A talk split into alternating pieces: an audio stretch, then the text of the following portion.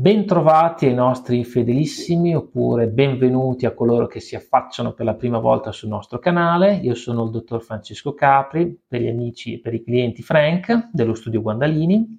Bentrovati a tutti, io sono Francesco Manfredi, sempre dello studio Guandalini. In questo caso parleremo di un argomento molto caro al mio collega, che è quello della rivalutazione delle quote. Quindi ti lascio subito la parola, Francesco, così puoi illuminarci su questa possibilità. Grazie. Allora, anche, anche, quest'anno la legge finanziaria ha riaperto i termini della possibilità di usufruire della rivalutazione delle quote societarie e dei terreni. Ovviamente l'ambito che più interessa a noi e i nostri clienti è quello della rivalutazione delle quote societarie. È una misura che ogni anno, da alcuni anni, eh, viene riconfermata, seppur con modalità diverse ma non è mai eh, divenuta una misura strutturale, quindi a regime. Quindi non si sa mai ogni anno se l'anno successivo sarà ripresentata. Quest'anno è stata ripresentata nella, nell'ultima legge di bilancio e quindi è stata prevista la possibilità di rivalutare le quote societarie detenute al 1 gennaio 2023 mediante il pagamento di un'imposta sostitutiva di rivalutazione pari al 16% del valore rivalutato, previa la eh, redazione di una perizia giurata di stima che attesti il valore della, della partecipazione o delle partecipazioni da eh, giurare entro il 16 novembre 2023.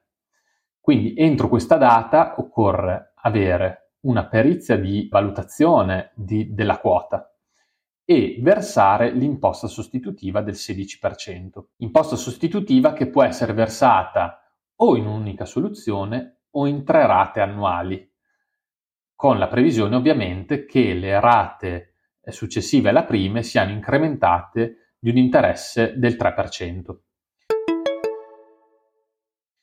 Questa è una misura ovviamente molto molto importante e vantaggiosa in molti casi, sempre che ci sia l'intenzione di cedere la partecipazione, perché questa è una misura che interessa solamente il socio, la persona fisica che intende cedere una quota e quindi limitare al massimo il carico fiscale su, sulla cessione. In modo molto, molto semplice, mm, per chi non avesse chiaro il meccanismo, nel caso in cui si decida di cedere una partecipazione, è, è ovvio che eh, occorre fare una riflessione su quello che è il carico fiscale relativo a questa operazione. Nel caso di una cessione in regime ordinario, l'imposta da scontare è pari a, al 26%, 26% ovviamente sul prezzo di, di, vendita della partecipazione. Questo in casi ordinari, ovviamente sto semplificando al massimo. È facilmente comprensibile che eh, rivalutando una partecipazione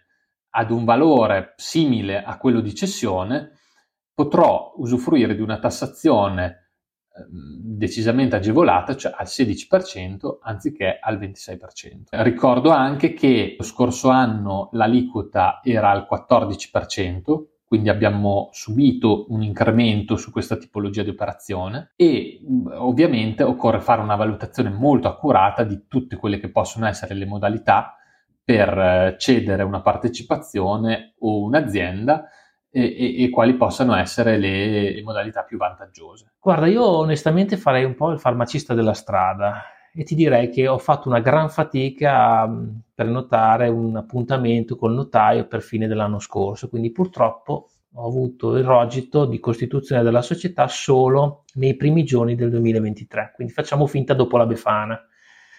Posso lo stesso usufruire di questa agevolazione oppure ho un intoppo? Eh, in questo caso c'è un intoppo purtroppo, nel senso che la norma è molto chiara su questo aspetto e eh, la partecipazione deve essere posseduta alla data del 1 gennaio 2023. Quindi nel caso in cui io eh, la farmacia sia costituita in forma di impresa individuale alla data del 1 gennaio 2023, non sarà possibile accedere a que- quest'anno a questa tipologia di operazione e quindi di rivalutazione. Quindi nel caso in cui mi trovi in questa condizione, è sempre bene valutare per tempo quali sono le modalità e qual è la strada conveniente, perché nel caso in cui la strada più conveniente sia quella di operare una rivalutazione delle quote, chiaramente occorrerà prima fare un passaggio e quindi costituire una società mediante un conferimento d'azienda, per poi trovarmi nella condizione di poter rivalutare le quote al primo gennaio dell'anno successivo, nel caso in cui sia riconfermata la misura. Un'altra domanda, Doc, visto che faccio sempre il farmacista della strada. Io ho visto ultimamente dei prezzi di cessione delle quote particolarmente interessanti, ho visto anche moltiplicatori due volte il fatturato, però non ho al momento attuale offerte particolari, ma mi conviene speculare, fare comunque una rivalutazione adesso sulla base di quelli che sono i prezzi di mercato o è meglio farci una riflessione?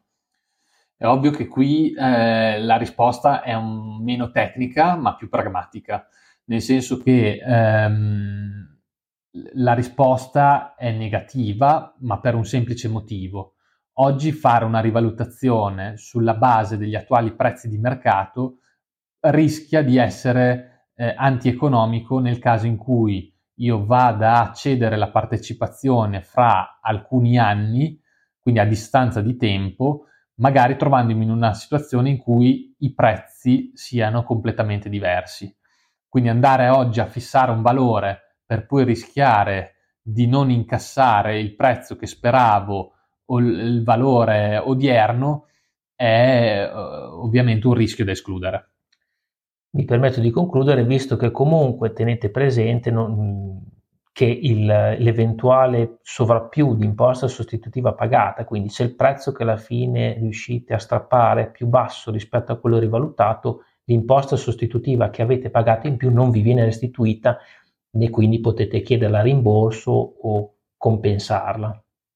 Chiaramente se invece l'orizzonte è abbastanza breve, ehm, faccio un esempio, nel caso in cui io non abbia ancora individuato un acquirente e non abbia ancora firmato alcun tipo di accordo con un potenziale acquirente, è chiaro che può essere comunque conveniente e eh, consigliabile procedere con una rivalutazione perché si ha già una ragionevole certezza di comunque individuare in un arco di tempo eh, relativamente breve un acquirente che corrisponda il prezzo sperato. Il consiglio che mi sento di dire comunque è di rivolgersi al proprio consulente il più celermente possibile, quindi sappiamo che tutto si basa sul bilancio al 31-12-2022 e quindi dovete prima averlo diciamo approvato e condiviso con, con il vostro consulente però poi tenete presente che i tempi possono anche essere stretti e il consiglio ulteriore che diamo è quello di non procedere al pagamento dell'imposta sostitutivo all'ultimo giorno. Questo perché qualsiasi tipo di intoppo, quindi se per qualsivoglia ragione l'F24 viene addebitato solo il giorno dopo, tutta la rivalutazione, cioè tutti i vantaggi di cui vi ha parlato in maniera molto precisa il mio collega vengono a mancare. Quindi attenzione soprattutto a questi aspetti, agli aspetti formali, quindi a un pagamento con magari qualche giorno di anticipo, così qualsiasi intoppo che ci potrebbe essere riuscite a in qualche modo a tamponarlo e quindi a superare l'impasse.